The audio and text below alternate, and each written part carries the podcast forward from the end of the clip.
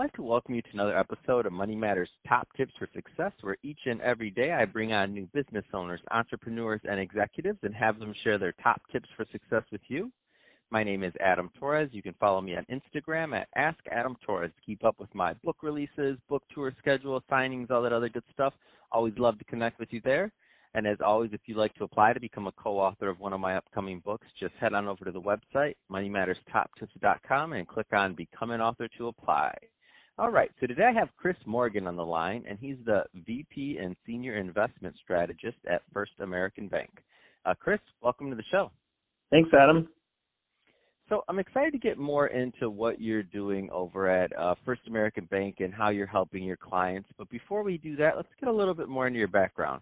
So how did you get started in your career and in business? Sure. So it started at a pretty young age. I think it was about 14 or 15, and my father had the foresight to put aside five grand in one of his trading accounts that he let me play around with at that time, and, it really uh, sparked a passion of mine for, for the markets. It, every day is completely different, and it was just fascinating to me to see how the, the markets traded and evolved over time. So, so my my passion for the markets has kind of uh, steered me through various sub-industry groups within the financial industry. I've been uh, a private equity intern. I've, I've performed real estate research as proprietary trader uh, of individual equities. I provided uh, buy-side research on equities and fixed income and managers um, at Wells Fargo. I was a sell-side uh, equity research analyst covering utility stocks at Macquarie, and now I'm over at First American Bank, um, where uh, again I'm the, the VP Senior Investment Strategist there. Uh, and I can get into more detail on that later on in, in our discussion, but that, that's kind of the genesis of how I got to be where I am today. That's awesome. And um, you know, there's some there's some younger listeners, let's say, that are just um, that are just kind of getting started, or maybe they're they're considering that that finance path. Maybe they're a couple years out of high school or out of college, excuse me, and they're thinking about it. What kind of advice would you give to that person that's really inquisitive, and and specifically, I mean, on the analytical side, because that's where you're working and you've worked most of your career. Exactly. So traditionally an analyst, as as you probably are aware, uh, were were qualitative in nature. They would analyze financial statements. They would uh, speak to management teams in terms of uh, participating in conference calls, things of that nature. Those type of analysts will always need to exist, in my view but a very small fraction of what we have today. So, so the CFA Institute actually had a panel where they discussed the analyst of the future. And what I would say as someone who's starting out in the industry brand new in their careers out of college would be that specifically to learn Python. So, so in this panel, they discussed how Python is a programming language that is uh, most relevant and applicable to the financial industry.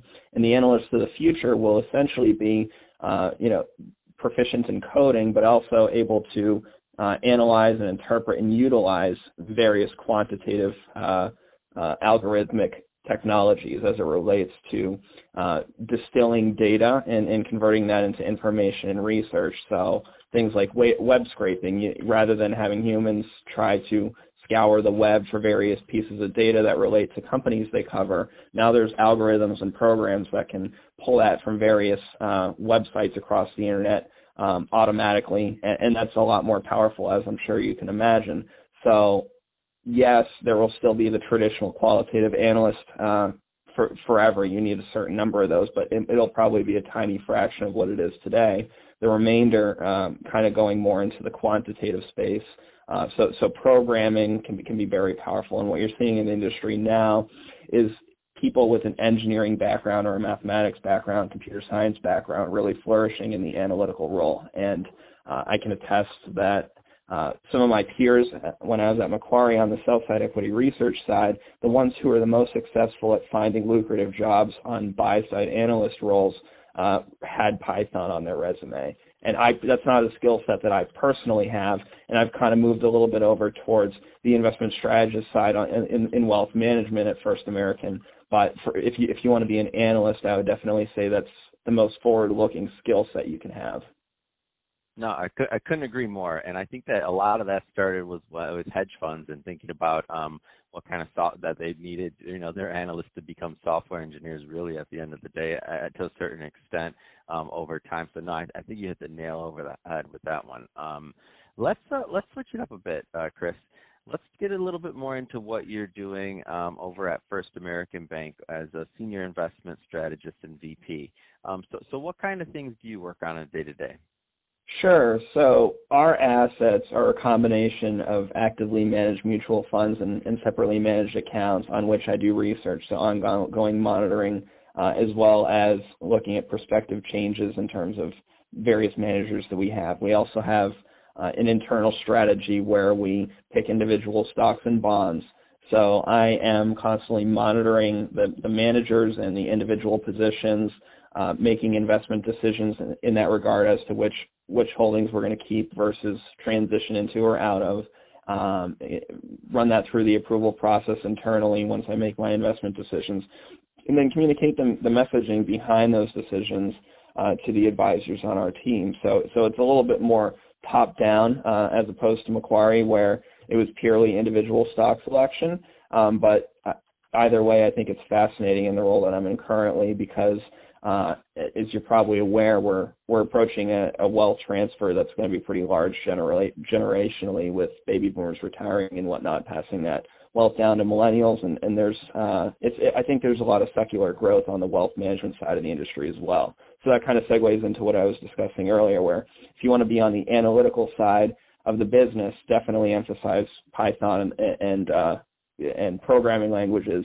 If you want to be on the, the buy side or the investment management side of the business, uh, if you uh, are in, in a role like what I have, you know, that, that, that, that works. Another possibility would be if, if you wanted to go out and start your own hedge fund, uh, I, at Macquarie, our, our clients were oftentimes successful hedge fund founders, and it, it's fascinating to listen to them as to how they got started out. In many cases, they would start out with with family money. They have some family members who, some of whom were, were wealthy, and that certainly accelerated the growth of their their startup hedge funds. But in other cases, just cobbling together small seed capital from family members or, or, or, or close family friends. And, and that was kind of the genesis of, of their success as well in starting a hedge fund. And it seemed to me that you know no matter what you're doing the the success rate of a startup is pretty low right i mean for financial advisors for example i've heard statistics like 90% fail. So if you want to be in the the 10% that's successful you're really going to have to do something different. And that you know my observation in many cases that means uh, that there's actually i went to university of miami and there was a, a poster in the career center that said entrepreneurs are people who want to uh, work 100 hours a week so they don't have to work 40. and, and I, I always thought that was kind of yeah, I always thought that was kind of comical, but but it's true. If you if you look at the 10% who are successful, I mean, they devote their life to to the passion of of their their work, and uh, it definitely shows when when when individuals are willing to take on that level of commitment.